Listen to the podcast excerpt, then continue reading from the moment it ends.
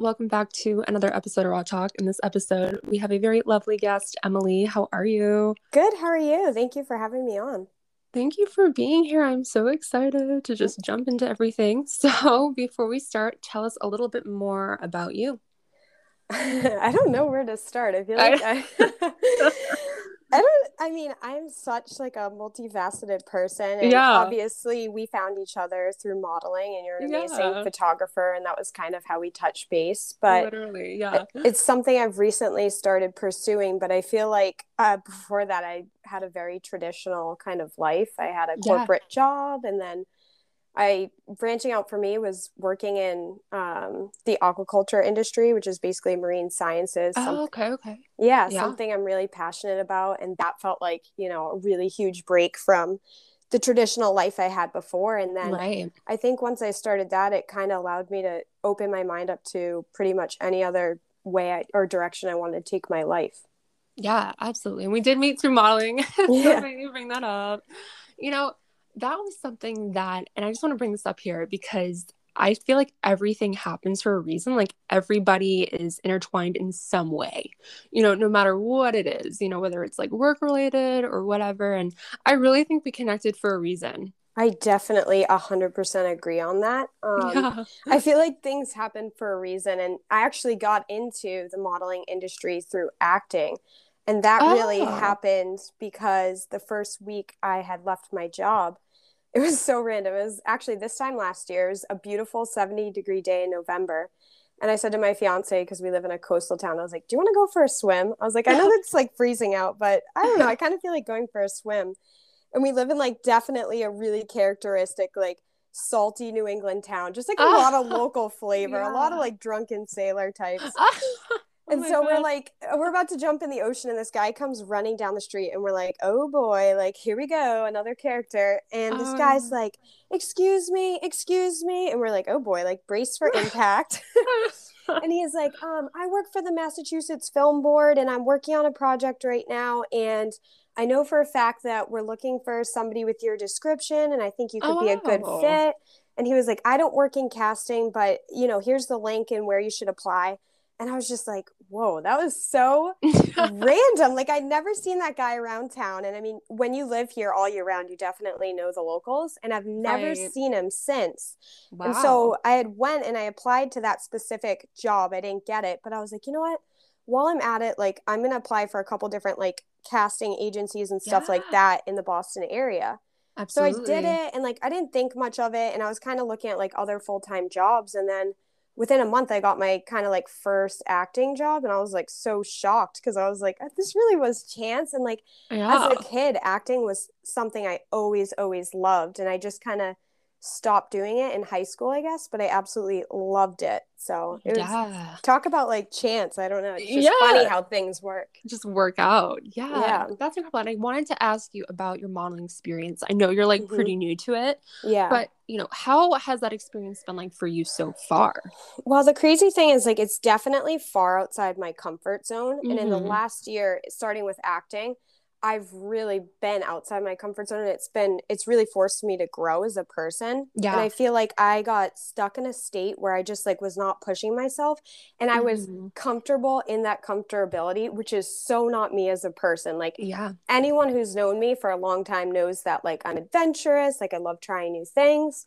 And I just kind of feel like I got into modeling and I was like, I had done acting a little bit, and I was working on a couple of projects and people were like, oh, you know, I, I model, like, I think it's something you could do. And I was just like, yeah, okay, whatever. Yeah. Like, and then I, I applied to an agency in Boston, and the first agency, it was like a no-go because I just had such nervous, chaotic energy. And I could just yeah. tell I did not vibe with mm-hmm. the casting agent for that specific agency.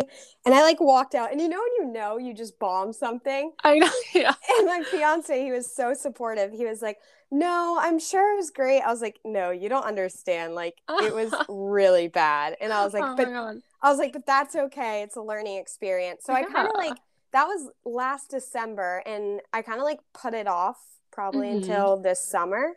Wow. And okay. yeah, I, I didn't really return back to it because I kind of focused more on acting. Yeah, it it's trial and error. It yeah. really is. And it's not that it was like such a bad experience that like I didn't want to return to it. It just like didn't feel right in the moment. I needed right. to like learn more self-confidence, I think. And absolutely. And I kind of returned to it this summer, and I just had a lot better of an experience. I was more sure of myself, and mm-hmm. I definitely went into it like, okay, I can definitely do this, and like I know how to sell myself as a person. And I feel like that confidence really translated. And so yeah, I'm- definitely. I got signed to Dynasty, which is where I know you used to be signed. Yes, yeah. Yeah, and yes. It's a great little agency. I mean, I've it already is. done, like, a couple of runway shows, which was really cool, because that was, like, the first yeah. time I did it. I know. And yeah. I was so nervous. And the first show, the very first walk, uh, we actually got to wear sunglasses for the yeah. look. And I felt like it was a great introductory walk, because I was, like, I had to remind myself, I was, like, just act. Like, act like you're confident. Act like you know what you're doing. It, yeah. it felt really good to have like sunglasses on, kind of like shade everything yeah, out. Yeah, yeah. And then get that first, yeah, get that yeah. first walk under your belt. So I know, it's like, I think when you first walk out, when you do your first show, it's probably the most surreal moment. Like mm-hmm. I don't know, it's it's like a specific feeling that you can't really justify, you can't really explain, because it's like it's like you're walking on cloud nine, literally. Yeah. And you just don't know when it's gonna stop, you don't know when it's gonna end, and you're just you're just walking out. And like for me, I remember my first show, I was, oh my gosh, such a, you talk about a ball of nerves. No, like I was so scared. And you know, I just remember getting dressed behind the scenes, and oh my gosh, I was so nervous. But again, once you get out there, it's like all the butterflies, they just go away, and you're you're just rocking it. Yeah, yeah. Absolutely. So I wanted to ask you too, I talk about mental health a lot mm-hmm. on this podcast, and I feel like it's just so like it's not only important, but it's just something that I feel like needs to be talked about more. Mm-hmm. And I'm sure you can agree. So, I mean, from like going from literally just being like a small town girl and, you know, just never modeling or anything like that, how has that affected you mentally from then to now? It's really funny you asked that question, because mental health was something that I feel like, I guess I always, I never really always struggled with it. I've always been a very... Um, I guess I was always affected by how people perceived me in my mm-hmm. younger years. Mm-hmm. And it wasn't until I got to college, I think, that I really started to develop kind of like a shaky mental health. Okay. And like I said, I had a very traditional upbringing, and mm-hmm. I had a very, I guess, like somewhat normal high school experience. But when I got to college, and like, I guess when I think of mental health, because I specifically have struggled with my health severely, okay. I think of them as deeply intertwined. And I think of that because ha- I have an autoimmune disorder. Okay. I'm getting like shaky just talking oh about it. It's so funny. Uh-huh. Um, I just feel like I've gotten to such a great place with my mental health in the last year. And part of that is like owning your story, you yes. know? Yes. And I share it with people who are closest to me, but I'm not sure I've ever spoken so openly about it. Mm-hmm. So it's definitely like, I'm excited right now because it's out of my comfort zone. It's right. going to push me. Yeah. But when I think of my mental health, I guess I think about my physical health, because it's something that I've always struggled with. And when you think right. of mental health, it encapsulate it encapsulates so many different right. facets, like mm-hmm. how people perceive you, how you perceive yourself, like how right. you look, how you feel. And something that I've always struggled with, I guess, is just like being so ill, is I was definitely always the kid in high school that was like the sick kid. Like, oh my God, I missed. Me too. Me too. Yeah. Yeah. And then you get I, labeled for it, and then yeah. like, and judged. And yeah, I can relate one hundred percent. Yes. And it was just so brutal, because it was like, I was basically out of school all of sophomore year of high school. I oh my God, was, me like, too. Hospitalized. Yeah. And then like a good half of my junior year. And so what that did to my mental health was so fascinating, because I feel like sophomore year is the time in your life where, you know, freshman year, you're like trying to get the high school experience, experience under your yeah. belt. Right. Everyone's still afraid. Sophomore year, you really start to see like people start partying, people start trying drugs, like mm-hmm. sexual experimentation. Oh, it's a whole other level. All of that. Yeah. yeah. And so I really missed that while I was mm-hmm. out of school. And there was sort of that pressure when I like, you know, returned to school that like, to kind of pick up where I, le- I left off. But like all of a sudden my friends were like light years ahead of me, and I'd missed so yeah. much. And like, mm-hmm. when you go through a experience like that at such a young age, it really gave me this intensity for life and an appreciation for it. And suddenly, like, I had just kind of lost a lot of friends because it was yeah. just, you just look at things so intensely, and like, you know, you really appreciate every day. And like, I just, all of a sudden I wanted to live life as big as possible. Like, I wanted to see the world. I wanted to connect with people. I wanted to be the best version of myself. And I think that's kind of, when I think of mental health, that's where it really started for me. Yeah. And I very yeah. much felt alone those couple of years. And then I got to college, and I was an athlete. So I was a Division One athlete. Oh, okay. And I was so thankful to get to college because I had missed so much school. Right. Okay. My grades just were not great. So my ticket into a traditional like college experience was definitely going to be through athletics. And I was so thankful for that. Yes. But I yeah. definitely picked a school that was not right for me, but I kind of felt this pressure to pick it because my sister was also an athlete. So we ended up going to the same school. And one of those things was like, should I ever get that sick again? Like, I had a family member, and that was kind of like insurance for my parents yeah. that like they knew I was going to be okay. They knew the school, mm-hmm. like they yeah. knew the team. And it just definitely wasn't the right experience for me. It was a very regimented experience. And like, again, I'm thankful for it.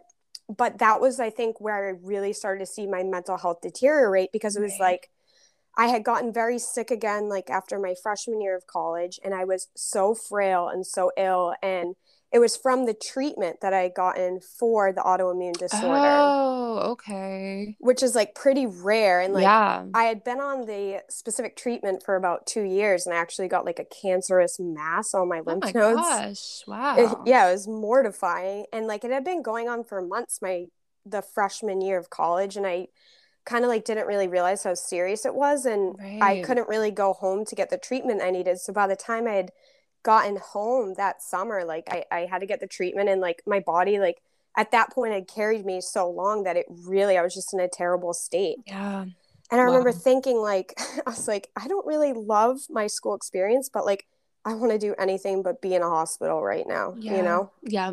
Yeah. It like motivated you. Totally. And then it was like, you know, you have to work so hard to get back up to like yeah. your physical stamina. Mm-hmm. And then to also be an athlete, and like my practice was six to eight thirty every morning. So it was, you oh, know, wow. you're barely surviving. When That's you have amazing. Any sort of illness or autoimmune yeah. disorder, it's like, you're always tired. Right. Yeah. So it's like on that front, I was deteriorating. Like anything that normal people could function and do is just like that much harder. And wow. so it was like this, I just felt so like wrapped in this fragility of like crumbling. I was like trying to juggle school, like my health, my mental health, my physical health. And like, it didn't feel like it was something I could talk about with a lot of people because it's just so hard right. to relate. And then I'd yep. also learned in the past that like, you know, some people don't really care or like just don't understand, you know? And right. so I, yep. how I started to cope with that was like joking all the time. Like everything mm-hmm. was a joke. Okay. Yeah. And I think I did it to like make other people more comfortable, but maybe because I was also afraid for people to see my vulnerability. Which yeah, is like, that makes sense. That was your shield. Totally. And I like think about it now, and it's just like, that is so sad that like you kind of do that to yourself, you know? Yeah. No, like I can relate one hundred percent. I mean, I've never had like what you had, but I can relate to an extent where, you know, you leave a situation or, you know, you're going to school all the time and then you're not, and then you get hardcore judged for it. Yeah. And then people aren't like accepting and definitely aren't, you know, like, and I'm sure you've gotten this as well, but like, have you ever had like a moment of your life where, let's just say, you know, nobody finds you like, you know, like no one finds you interesting. No one is fascinated with your life. Like no one cares about you. And then once you start doing something that you love, then you automatically become fascinating, and you automatically, oh my gosh. You know, you have people knocking on your door. You know, I, that never happened to you. Oh my God. Like, yes, totally. My mm-hmm. fiance and I talk about this all the time. And I mm-hmm. think it's because like, once you start to connect with your authenticity, I think authenticity and creativity are like the closest form to magic that we're ever going to see in this yeah. lifetime. Like yeah. when I'm doing something creative, because I'm just such a, I feel like a creative individual, when I'm writing, when I'm drawing, when I'm painting, it's like that inspiration, it just like, it comes from somewhere. And like, oh, yeah. you try to harness it, but I think authenticity is the same thing. You know, it shines out of you and it's true happiness. And people don't know exactly what they're seeing, but they're definitely drawn to it like a moth to a flame, you right. know? Exactly. And I think, you know, if you had been in, like, obviously you just said you were in a similar situation, and it's like to really know yourself in that way really kind of like forces you to be vulnerable with yourself and embrace your authenticity. Right. And so when you, like, for me, I'd been so shut off to who I was, I think, for a while, and I kind of like closed off. Um, and it kind of like pushed people away. And like, I definitely yeah. didn't mean to, but when I started to embrace that authenticity, I definitely was interested in how, yeah, all of a sudden people definitely seem to notice that. Right. And like definitely people from your past, like, oh yeah. Oh my God. You know what I mean? And you know, that happens all the time to me. It still happens to me. And yeah, you know, it's so, so weird because when I was, when I, I started modeling when I was about fifteen, really, that's when it really started, like really getting interest. And that's when I really started doing it and really mm-hmm. started really just take, you know, just getting my name out there and getting signed and doing my thing. And it was so interesting to me because people that I didn't even know, you know, from my school, um, it was very, very hard because so many people were automatically interested in me because I modeled mm-hmm. and I didn't even go to that school anymore. So it was hard for me because there's people, no matter what you do, and I'm sure you can relate to this as well, no matter what you do, there's always going to be a critic. There's mm-hmm. always going to be someone saying something, whether it's good or bad. For me, it was a negative response. But mm-hmm. for me, it was really hard to see that because I'm like, I'm the type of person where like, and I'm sure you are too, where if someone's following their dreams and like, you don't even know them, or maybe you knew them or you want to know them or whatever, you just root them on. You don't totally ever wish bad on them, or, you know, you just don't do that. But for me, it was like, I dealt with that negative energy all the time. And I feel like it really shaped me into who I am today, you know, mm-hmm. without those negative responses and without all of that. You know, I would never be the woman I am today. You know, like I would never be the person, I, I would have never grown in the way that I've grown now, if that makes sense. You know, like I've never, you know, because when you're dealing with that, it's not only, it's heartbreaking, but not only that, it's, it really mentally prepares you. And it definitely, yeah, it prepares you for life in a way.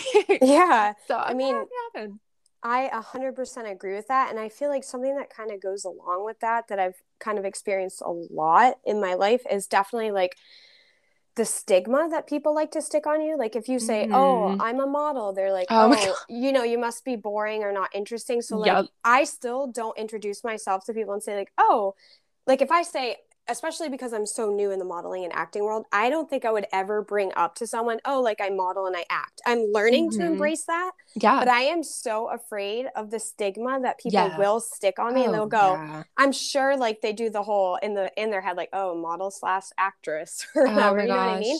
Yeah. But I'm working on just like not giving a shit about that. But yeah. Yeah, it's I feel hard like, to though. It's hard not to give a shit about it.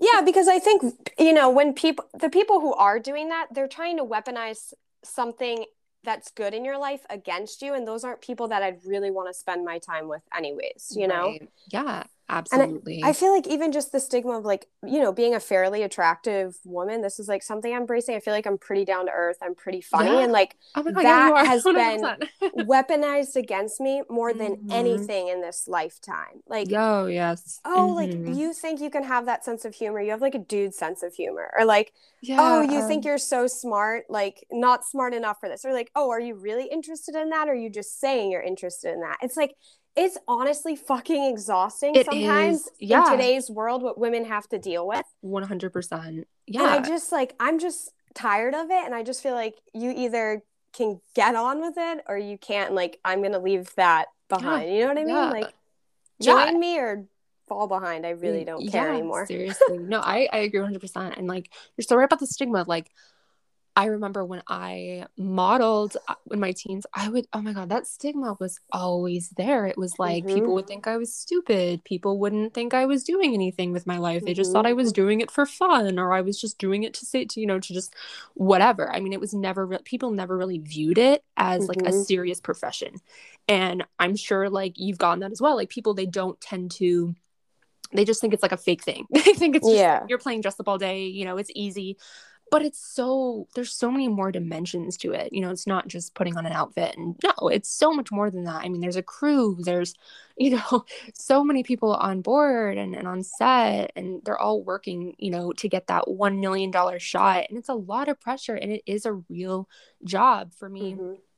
I remember when I would date, um, like a long time ago when I was like a little teenager. And I would go on dates with people. And it was just like, It was, I would never tell them that I modeled, because I would never want them to think, oh, well, I'm getting with a model, or, mm-hmm. you know, da, da, da. You know, some certain guys, males, will think like that. They oh, a thousand percent. I'm getting with a model. Like, look at me. Like, mm. And I hate to say this, but like, I will publicly say this. Like, I was used as arm candy, like multiple times. And at the time I didn't really know that. I was just mm-hmm. like, oh, this guy wants to hang out with me at like a game, like whatever.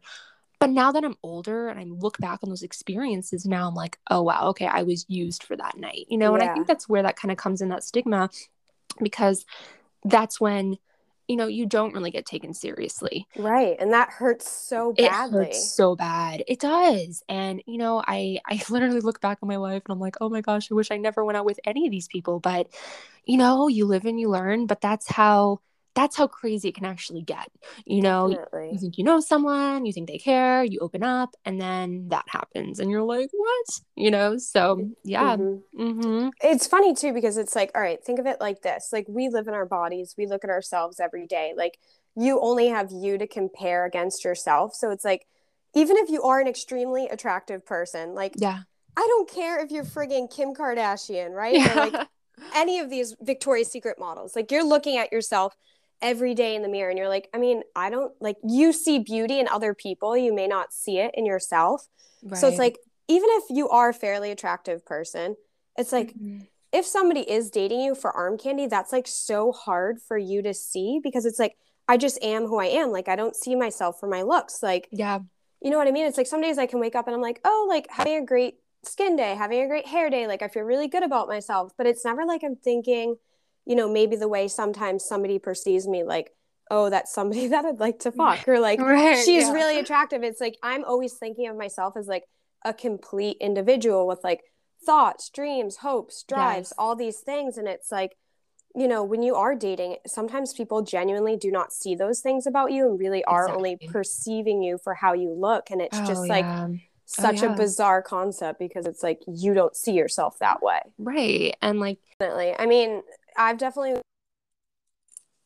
dropped out of college. I found it like I it was so intriguing, because as a student athlete, like one of the things they really stress and put on you is like, be professional, be on time, like, you know, you're a representative of our university, this and that. And so like, I was so afraid to go outside that rigid box of professionality yeah. mm-hmm. that when I got my first job out of college, it was, you know, it's kind of a notorious place to work in Boston, because it's really great for your social life, but it's also a pretty good place to start your career. Right. But I, at that point, had just, you know, like I was saying, I was at a point in my life where I was so closed off to everything. And I was like, okay, I'm going to go to work, get there early, like work all the overtime I can, check, check, check. I'm going to move up the ladder, this and that. I'm not going to mm-hmm. talk to anyone. I'm not going to have a social life. I'm not going to make any friends here. This is a job and it is what it is. Right. And I did that for six months. And the funny thing was, I actually had a cousin who worked, I had two cousins who worked there.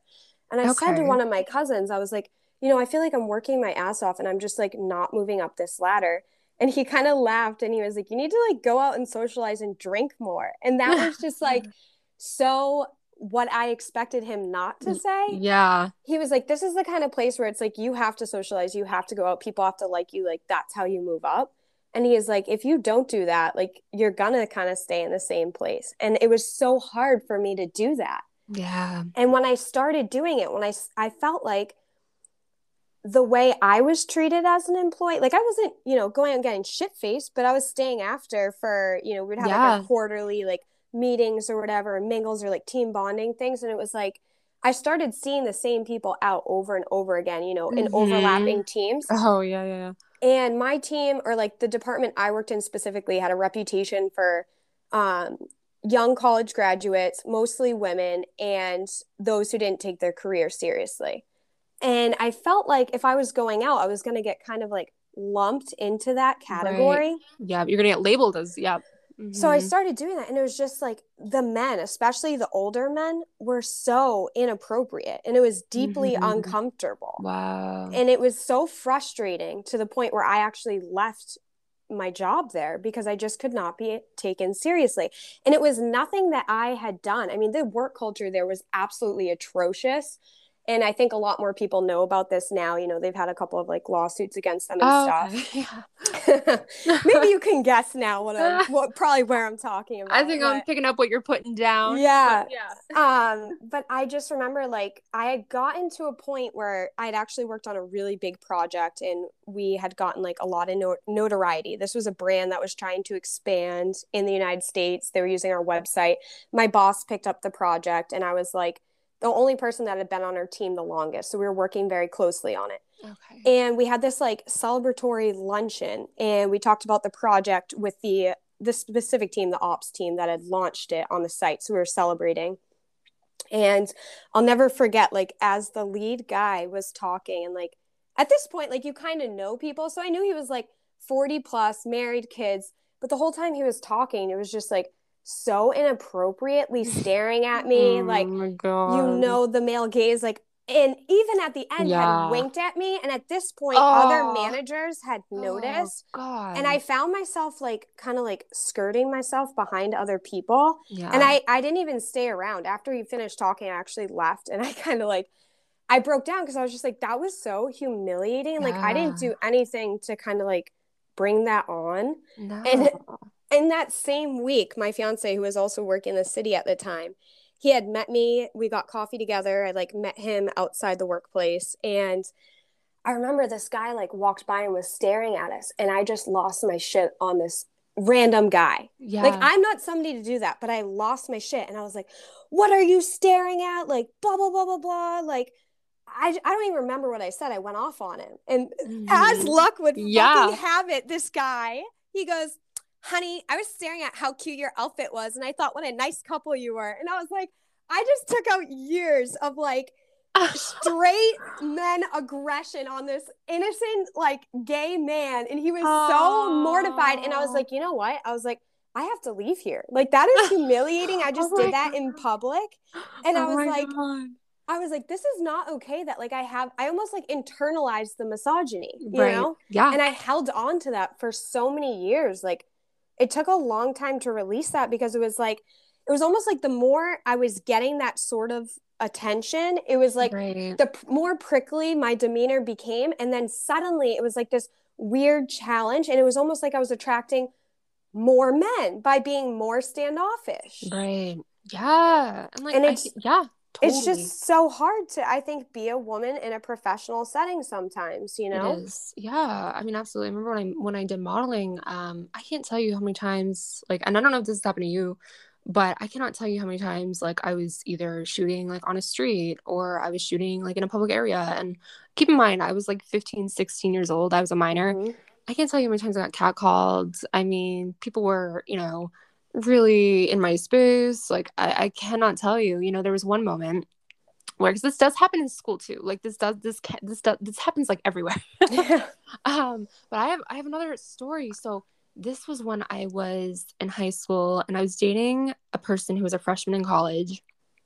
And why I did that, I don't know why the fuck I did that, but I did. We've all been there. We've all been there.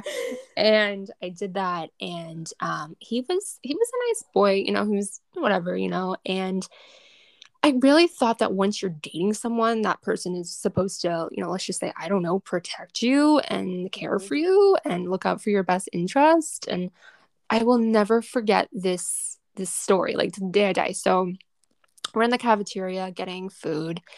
And there's this like huge crowd of like guys, and they're like sports guys, so they're like really like jacked and like, you know what I mean, like mm-hmm. they're that crowd, the male bravado, yeah, literally. And like they're really loud and they're really like hot and they're loud and they're just, you know, all blah blah.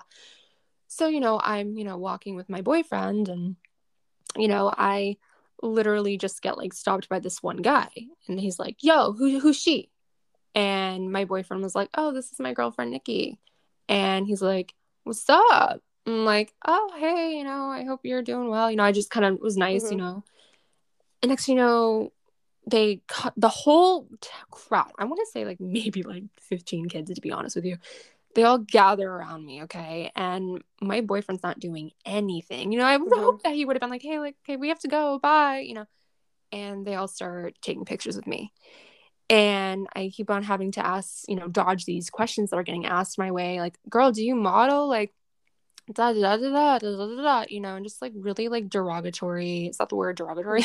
Yeah. Questions. And it was really awkward because my boyfriend at the time did not get me out of that situation. And here I have a bunch of guys try. It was like, it was almost as if I was like a celebrity or something. It was really, really weird.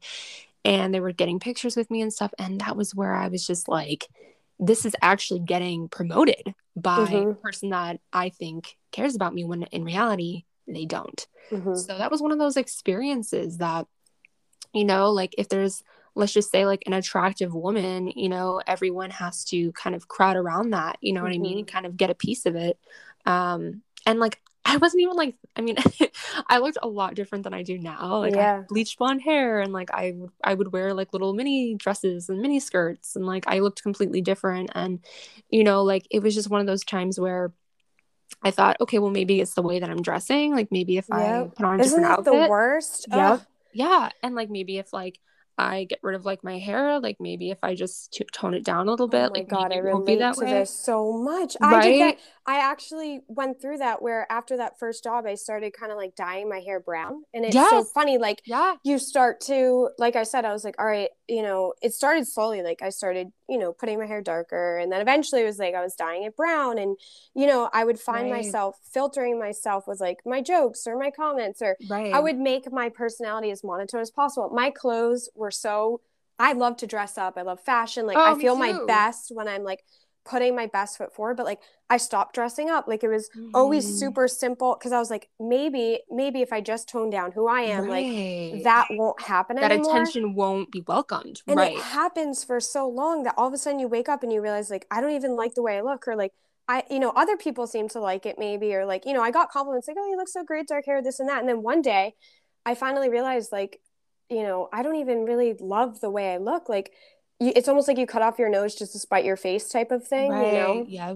And yeah. I remember like, I definitely kind of went through a similar experience like that in college where, and it was funny because like being on a team, that was my whole atmosphere. That was my world, you know, like your closest. Right. And the unique thing about it is that the sport I was in, it's thirty females and thirty males training together. Oh, okay. And it was not like a Greek or geek school. You know, we had right. athletics really. And it was a very, um, beyond that, it was like a very nerdy school. Mm. And it was funny because it was like, there was always kind of, I feel like that animosity. And I feel like that definitely wouldn't have been there if the men and the women had been separate. And the hard part right. about that was, was if you got that male attention, I felt the women sometimes came for you. Mm-hmm. And it was like, sometimes you didn't even want that attention. Right. So now all of a sudden it was like, you don't have female friends and you're not respected by your male teammates. And that was one of the, that was probably the beginning of the end for my mental health. You right. know, it's like, yeah. I really had to start finding things outside of being an athlete. And, you know, it, it was funny with our team. It was almost like cult-like. It was like, if you sort of branched out and like had, you know, teammates or friends that weren't on the team or classmates that were your friends, you were kind of like a pariah on the team. Okay. So it was like, I had to find things like I had an internship, and that was a hundred percent for me. Like I went out and I got that internship. It was something that was separate from my team. Like I got to travel for it. It was an incredible opportunity. And then, you know, volunteering, like I had to find these opportunities that were very separate from that experience right. because it was like, that's where I find myself in those sort of opportunities. Right. Yeah. And like, you know, since we're like on this topic as well, I mean, like, I don't know if you've noticed your like, like, I don't know if you ever, I don't know if this is like ever happening to you, but like, like, okay. So have you ever had a moment where you're with like, let's just say another like female friend or a group of females, and you know, someone in the group gets catcalled or mm-hmm. something, whatever. And then the girls automatically get very upset because you got catcalled and they didn't. It's funny because I, f- um, I feel like stuff like that would definitely happen in college. I mean, yeah. I don't know if that's like everybody had that experience in college, but I think the hard thing about my experience in college is, like I said, it was all our team all the time. So it's like, right. if you got attention from someone and they were dating somebody else, or like you got attention from someone and, you know, one of your friends liked that person, it was going to cause friction. Right. So I made a real point. I feel like when I got out of college, like it was like, I have to have um, girlfriends that like are not like that, you know, it was like, right. and it was almost like, I really had to have friends that like totally embraced who I was, and I wanted people who totally embraced who they were, because I feel like the people who are most in touch with themselves, authentic with themselves, like they can embrace other people's authenticity and, and not feel that way, you know? Right. Absolutely. Because like I've had like some friends, and like it, it was weird because I don't know like any like I don't know anybody now that I'm an adult that would like mm-hmm. want to like welcome on that attention. Yeah. But there was a lot of times where, you know, I did witness that a lot, and I, I don't know why that is. You know, I've noticed a lot of people, um, like, especially when I modeled, you know, it was always like fighting for the male's attention, fighting for, you know, getting seen in public or, you know, something like that. And, mm-hmm. you know, like there was some experiences that I had where I would be like, let's just say with a group of women, and, you know, someone would get, you know, blah, blah, blah. And automatically it was like, okay, well, we can't be her friend anymore because she's this and she's that. You know, it was a very, very weird time. And, you know, I don't really know why that is. You know, I don't – because, like, I, like, I think this kind of just re- relates back to friend groups. I mean, yeah. I, I feel like my friend groups have – my friend group now, I should say, is so much different. Yeah, than, it evolves from your right, young twenties evolves. To your older twenties or mid-twenties. Right. Yeah. Yeah, and, like, I feel like my friend group when I was a teenager, back when, like, I was – doing this and doing that, like it was Ugh, so much different totally versus now, you know. And I feel like that just comes like along with maturity, but it also mm-hmm. comes along with boundaries and filter filtering out certain behaviors, and you know, really just looking out for yourself. Because when I was when I was a teenager, I was just friends with anybody who wanted mm-hmm. to be friends with me. Oh, totally, know? Yeah, right. Like I didn't really think twice about it. I was like, oh, okay, blah, blah, blah, blah, you know. But I didn't like give it to.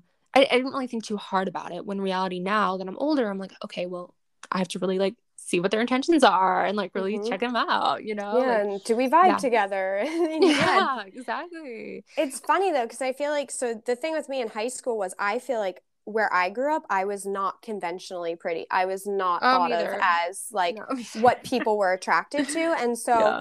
And then add on top that, like, I was so sick. I was, like, very frail. And I remember, like, I would get bullied a lot for people be like, oh, you're anorexic or, like, this or that. And oh, it was just, yeah. like, so sad that, like, imagine going through all that. And then, you know, on top of, like, an already kind of failing or, like, the beginning of, like, a somewhat failing mental health, then people are critiquing you for how you look. So a lot of my friends, like, they were, you know, at the time considered, like, oh, so beautiful and, like, you know, what my hometown regarded as like hot or this or that. And like, I was not that. And I kind of am really thankful for that, because I feel like the people who do get swept up in that in high school, they like never leave your hometown, you know, they never go out. They, their world becomes so small. And like, yes. the flip side of that was when I had gotten to college, all of a sudden, like people thought I knew I was attractive or something. I don't, it's so weird the way the world treats people. Yeah, it like, is. Beautiful yeah. people, I guess. I guess. But then I try to think about it and I'm like, like, I remember when I was FaceTiming you, I was like, oh my God, you are so stunning. And then it's like Aww. A good reminder that it's like beauty actually is like, you can see it in everyone. You know what right. I mean? There's something yeah. beautiful in everyone. And because like I mentioned earlier, like we live in our bodies, like we live in ourselves.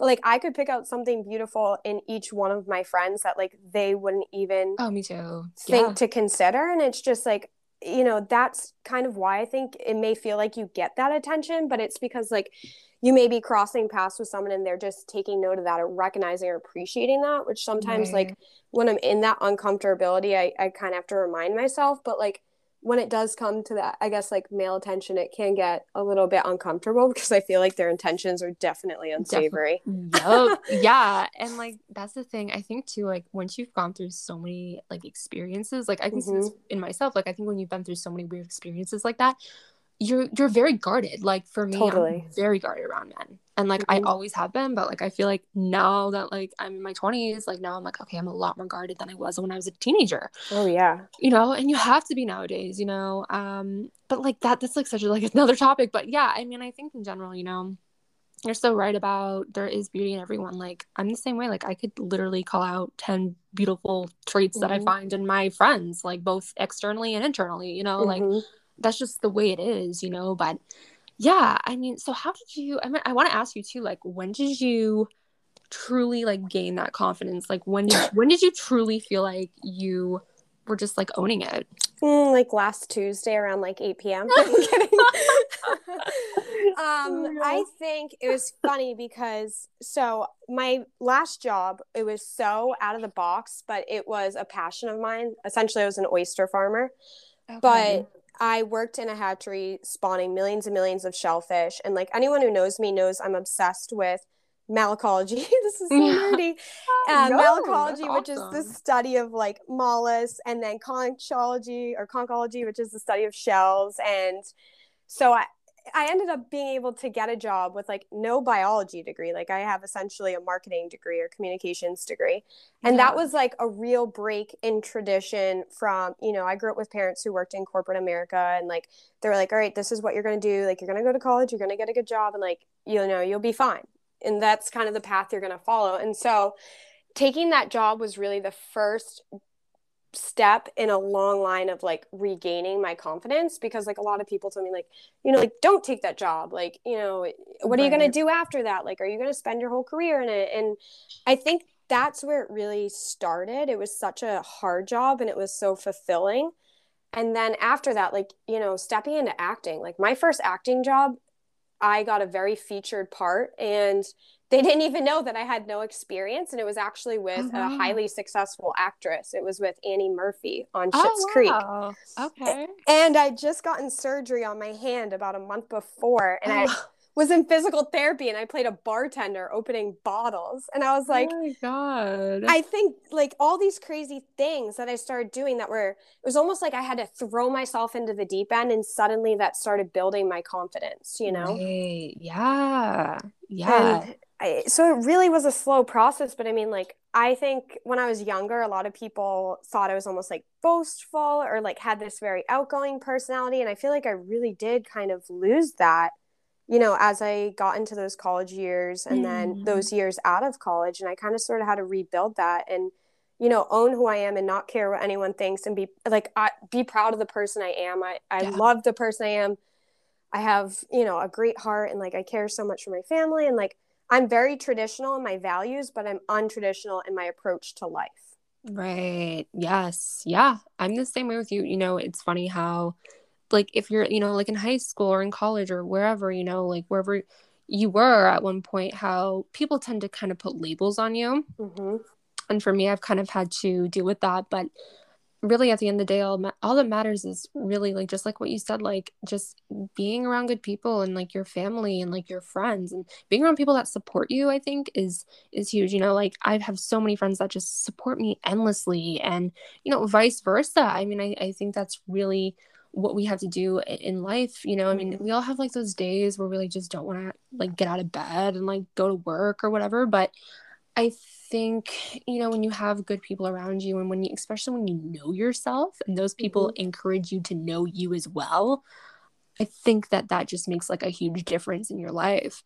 Mm-hmm. Especially, like, as of late for me, it was just, like, my friends have really showed up for me, and, like, I, yeah, I think so. They could feel I was, as I was starting to push myself more into that uncomfortability, I tend to close people off, because mm-hmm. yeah. I don't I it's almost like I have to get my footing underneath myself before I allow people in. And my friends, like, way. yeah, yeah, it's it's gonna make me cry. But they like they text me, and they're like, hey, like, we saw you did this, and, like, you know, I wish you would have invited us. Like, we would have loved to support you. And, like, I had had friends in the past where it was like, they genuinely didn't support me, or like right. if I shared my passion, you know, it was like, oh, that's so weird. It was shut down. You know, yeah. it was very yeah. like the things I love are very niche. So it was like, oh, that's so weird, or like, that'll never happen, or like, you're so bizarre. And then, you know, to hear my friends like want to show up, want to support me, and then they do, and they're like my biggest cheerleaders. Like the yeah. I have I don't have a big circle, but the friends I do have that I'm surrounded with are just really good friends, and I'm so thankful for that. Like I'm yeah. literally tearing up right oh now. Oh my god, so ridiculous. Oh no. But even my family, like, you know, my mom has always been such a good supporter, and, you know, just always yeah. cheers me on. And like just this week, actually, I'm so excited, but my fiance and I have been planning this trip through Europe that I've dreamed about Aww. my whole life. And I was so afraid to tell my parents. And like, I don't know why I was so afraid, but I guess I just didn't want them to think that, like, I don't, it just felt like the dream of a lifetime. And I didn't want to share it with so many people because I was afraid that people would shoot it down, I guess. Right. Yeah. And my mom, like she, you know, she pulled me aside and she was like, you know, it makes me upset that like, you didn't want to share it with me. Like, I know how big this dream is to you. And, you know, Dad and I, you know, we love you so much. We're so proud of you. Like, we know what this means to you. And it just meant everything to me. And it made, yeah. it really made me realize that, like, I close off a lot, especially to the people closest to me. Mm-hmm. And actually people really do want to support you. And I can't believe yeah. I saw otherwise. And that's sad, but it's like, I'm so lucky I realized that sooner rather than later. Right. Yeah. And like, seriously, you're making me tear up right now too. uh, this is such a therapy session. Amazing. Like, it literally is. It literally is. And, you know, no, like I can relate to you one hundred percent. Like it goes back from like your past, like my past, like people that like when I modeled, like people fucking hated that I modeled. Like they would yeah. fucking tear it down all the time.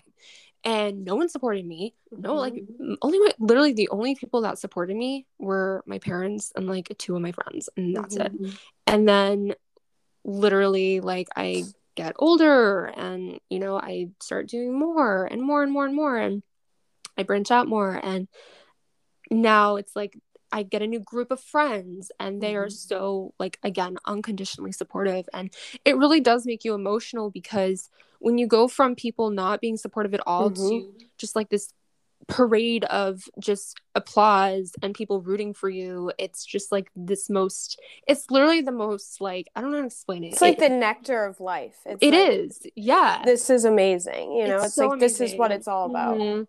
And it makes you feel not only like better about yourself, but better with like your life. It mm-hmm. ma- it just, everything comes in, literally everything falls into place and everything comes together, and you just feel so good, you know? And I, you know, it's, I've grown a lot. Like, I think when you, from your teenage years to your twenties, like, mm-hmm. I feel like you grow so much in such little time, mentally, physically, emotionally, like you just, you grow so much. And I've noticed a huge growth point with me, you know, like I am ne- I would never even think I would be doing what I do today like five years ago, like yeah. you know, like I would never, you know what I mean, like I would never believe it, because, you know, I just didn't have that support. But when you have that support, it really makes you motivated. Feel like you can take on the world. Exactly. And I have to ask you, so I mean, you really are out here doing everything. Like you have a podcast, you're a graphic Aww. designer, you're an amazing photographer, like you have oh, a creative stop. vision. Stop it. No, really, you're doing all the things that I also love. And it's like really cool to see another woman kind of like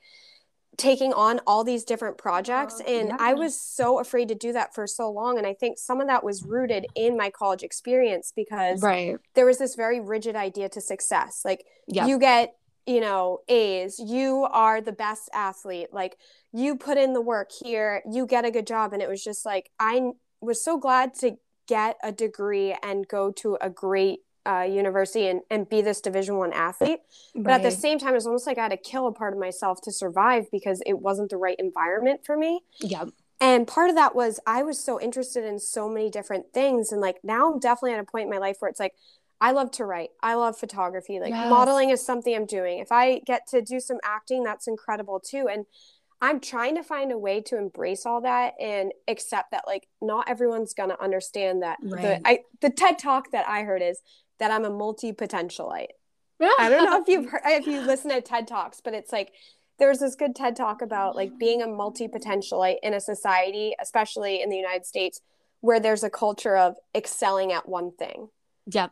So it's really cool to see that you're doing all these things oh. and, you know, you're creatively fulfilled and you're succeeding yeah. at them and you're uh, getting that support. Thank you. I mean, I can agree with that too. You know, I mean, when I was in high school, I, you know, I, I only, my whole goal, honestly, when in high school, I didn't have a goal. I didn't know what I wanted to be. I knew I wanted to do something in the arts. I knew I wanted to do modeling. I knew I wanted to do something, something along those lines.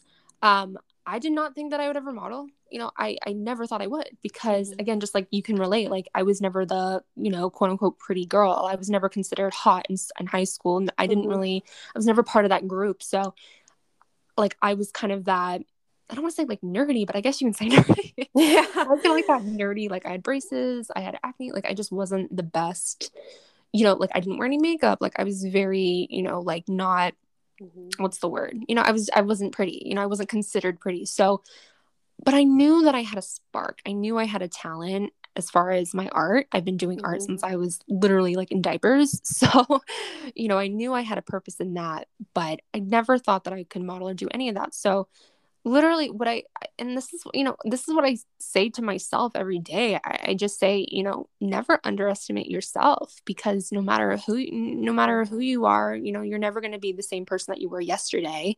You know, you just have to keep going. And, and that's what I did. You know, I, mm-hmm. I literally walked into an agency at fifteen and I got a contract and then I left that agency and I walked into another agency and I got another contract and mm-hmm. that was what I did. And then after a while, I felt like, you know, I can grow more. And I think just like, as we were saying earlier, like growth, growth, growth, mm-hmm. growth, growth, growth. That is the most important thing that you can give yourself is your growth. You know, one hundred percent. You have to grow as a human, you know?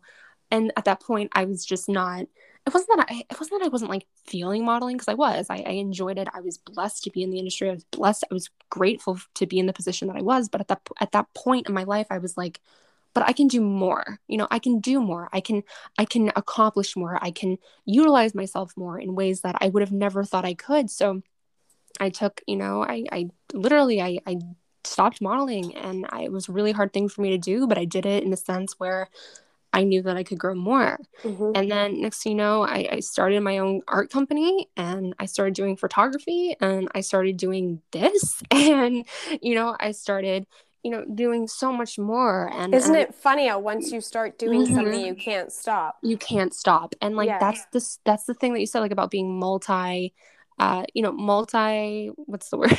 Multi-potential. Really Multi-potential. Yeah. yeah.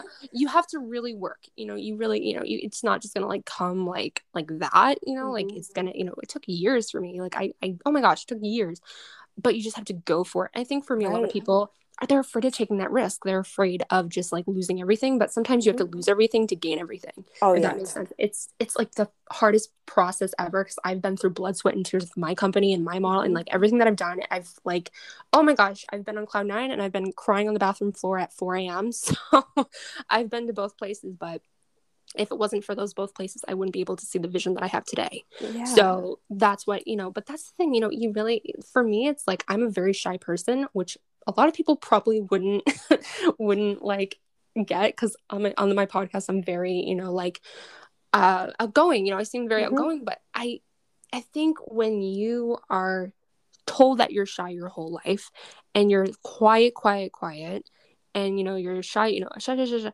I think that just motivates you even more to just mm-hmm. like go for it. You know what I mean? Just be like, well, maybe I'm, maybe I don't want to be shy anymore. Maybe I'm going to yeah. start a podcast. Maybe I'm going to use my voice for something and something good, you know, like maybe I'm going to do something like that. And it's, you know, it, it, to this day, I still get nervous doing podcasts sometimes. I was honest. so nervous doing it because you get into like, it's so easy once you get started to get in a rhythm and kind of like right. share that vulnerability. But you know, at the beginning, I didn't tell you, but I was so nervous because oh I've gosh. never done this before. Right. But I knew on the opposite side of that was going to be like a real building moment because it's outside my comfort zone. Right. And I'm really going to grow from that. Absolutely. And like, that's, that's what I say to myself every time. I'm like, comfort zone, comfort, you know, a comfort mm-hmm. zone never got you anywhere. You know, a comfort zone, they don't do anything. They don't, they, they fuck you over in the end. Like they don't do anything for you. And I feel like sometimes it's really easy to stay in that comfort zone for the so sake easy. of other people mm-hmm. too. Like, yep. I know I stayed in that because it was like, all right, like, this is how people see me, or like, it's funny because I, I was watching not too long ago, because I love Taylor Swift, love her. Yeah. And I was watching her documentary, and she kind of talks about like, all right, like, I, you know, I went away for a while, but then it's like, when you come back, like women have to reinvent themselves a million times over oh, to be so interesting. Mm-hmm. But it was like, take on some change, but not too much change, change that we're comfortable with. And like, don't right. be too different. If we can't relate to you, like that's not relatable either. And right. I think yep. about that a lot, because it was like, I got into this comfort zone, and, you know, I definitely am focusing on like caring a lot less about what anybody else thinks and just doing the things that fulfill me. Yep. And I got comfortable for a really long oh, time God. in comfortability, and it was boring. I yeah. that was such a proud moment too, was when I realized I'm bored. Like I do yeah. need more. I do. And the way to do that is like stepping outside that comfort zone. Right. And it, sometimes it's little things. Like for me, it was like the first time I posted like digitals on, um, on Instagram, and I was yeah. like, what are people going to think? Like, oh, I think I'm a model now. You know what I mean? It's like, yeah. and I'm like older getting into the industry, and like, you know, there's things that I'm sure people are going to look at and go like, you know, she's not a model or whatever, but it's like, I don't, it's about the uncomfortability, and it's about thinking that I can do it, you know? Right. And it's that vulnerability, you yeah. know, it's, it's going out there. And, you know, like for me too, like when I started modeling, it was, I was the same way, you know, I was going from this girl that people, you know, didn't think much of, and was, you know, I don't like to say this, but people, you know, would, yeah, like people call me ugly like all the time. And I go from that to literally just modeling.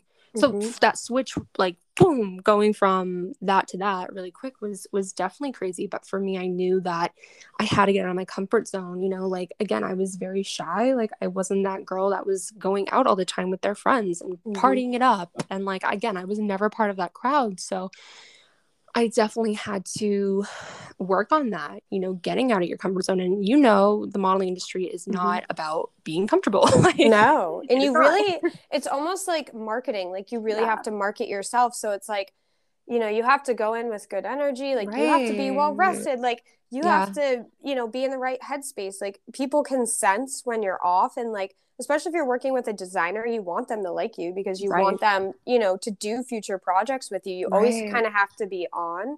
And yeah. like, that's not always easy to do if like you have a lot of stuff going on outside of right that, the work. You know? Yeah. Mm-hmm. Yeah. So. Nothing good came out of comfort zones, you know, and I I always say that to myself. It's like, an, it's like a daily affirmation. I mean, I always mm-hmm. say that, you know, nothing good ever came from a comfort zone. Comfort zones are not good. They are, you know, it's, but that's the thing, like with, with my, with my life, really. I mean, I've never just, I've always um, branched out, you know, I've, mm-hmm. I've never just stuck to one thing. And It, it's so funny because each project I've taken on, I mean, yeah, it's it's work. You know, it's definitely work, but I, A, I love it, B, I enjoy it, and C, it, it's just like one of those things that you just can't get enough of. It's almost addictive. Yes, totally, totally. And, you know, it's like once you start one project, you want to start another, and it's each project has so many different experiences.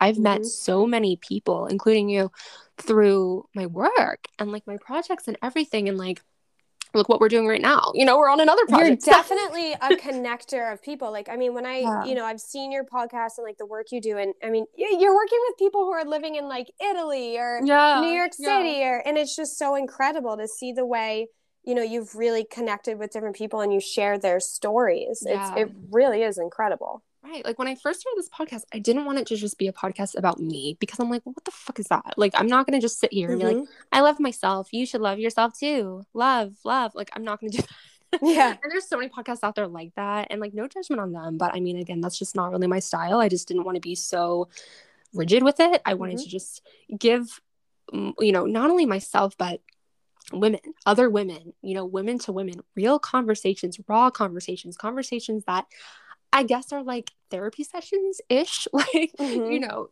conversations that are considered taboo in this world, and, you know, topics that aren't necessarily going to be like the most beautiful topic or beautiful story, you know, but the fact that we can all learn something from those stories, and the fact that we can all navigate each other in some way and relate to each other in some way through stories and through experiences and mm-hmm. through journeys.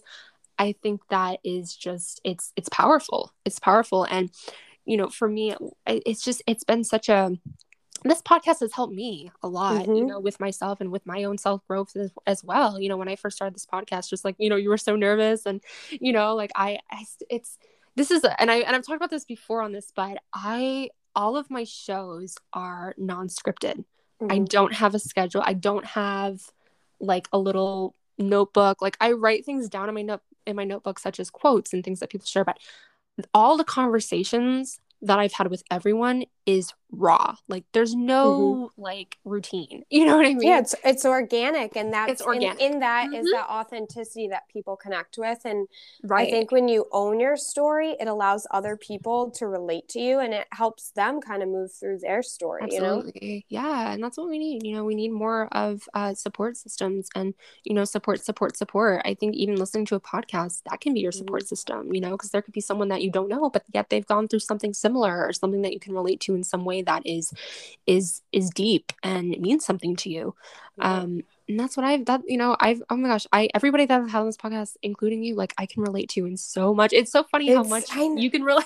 It is crazy because it's like yeah. you think you're alone, and I always say to my fiance, like the absolute worst condition is the human condition. Yo. And I say that because it's like you think you're alone, and because we can't feel what other people are experiencing it until they mm-hmm. really share what they're feeling. You know, yep. you really do, like, the worst thing to suffer from, I feel like, is the human condition until yep. you share. Right. Exactly. And then exactly. you realize, oh, okay, other people feel this way. Or, like, other people have been through this. I'm not alone. And and when you start to feel that, you you know, you start to feel a little bit better, I feel exactly. like. And you own your story. Exactly. And, like, before I started this podcast, I was like, years ago, I was like, no one can relate to me. Like, I'm I'm an oddball. Like, there's no one's going to relate same. to my story. I feel like, the same way, yeah. I was like, ugh. But the more I've I've interviewed now, oh my gosh, like probably close to seventy-five people by now. And I can relate to every single person. Mm-hmm. And I mean, what does that show you? I mean, you know, it's it's you know, everyone can relate to someone in definitely. Some way. You know? We're all we're all interconnected for sure. A hundred percent. And I feel like uh one of the things I was going to say, going back to like the whole confidence thing or like bravery, yeah. stepping outside of your comfort zone, is like I know people look at me like, and this is quite often, they say like, oh, you're so confident, this and that. And for whatever reason, that always drove me nuts. I was yeah. like, it drove me nuts because I'm like, I am not a confident person. I've failed so many times that I'm willing to take the two seconds of risk because I'm confident in the failure that I know yeah. I can get over it. And absolutely. I think for a little bit, you know, a year or two, I kind of lost that. I did get comfortable, but it's like, no, I'm not confident. I'm actually not afraid to fail because I don't see exactly. it as failure. I see it as learning. It's a lesson. Yeah. Mm-hmm. Yeah. one hundred percent. And that, that's the thing with me, you know, that's the thing, you know, like another thing too is rejection. Like you can't take rejection personally. You, you know? Can't. Mm-hmm. Although I will say, like I've done acting, I've done modeling. I was just talking to my fiance about this today. For some reason, rejection is easier to take in acting because now that I've done a couple of jobs and I've been in front of a camera, there are split de- decisions made on a set that are so technical. Like I got moved. I thought I was in like a pretty good shot. Then I got yeah. moved and they were like, all right, we're going to have you do this instead. And I ended up getting way more camera time, but it was wow. because it was like, I was too tall for the shot initially.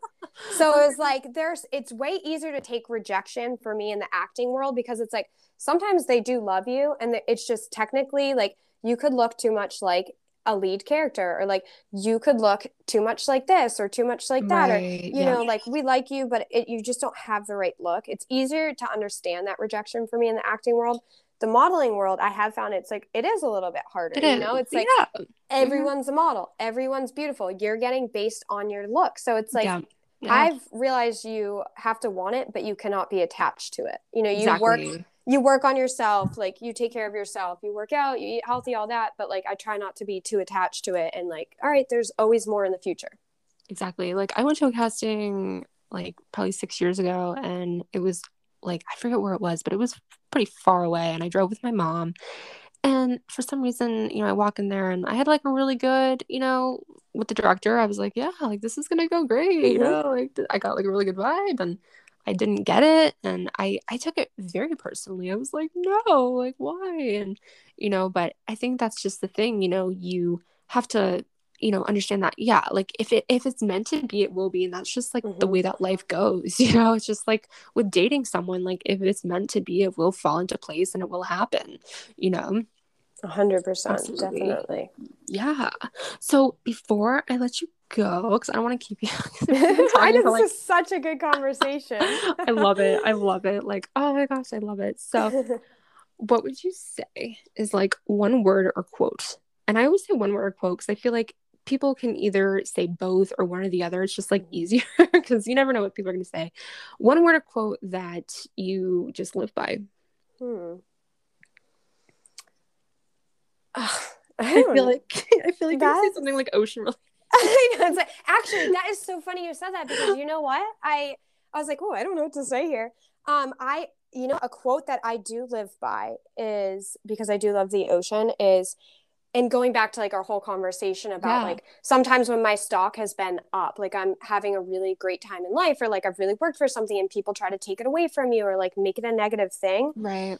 And I've had friends who do that. Like I'll say to them, you know, life is like the ocean. Like right now, you know, the, the tides ebb and flow. And like right now it's my high tide, but that doesn't mean yours isn't coming. Right. Ooh, I like you that know? One. I, it's true. It's true. I had one specific friend too, and she even like admitted to me later, and she was like in a fragile place mentally.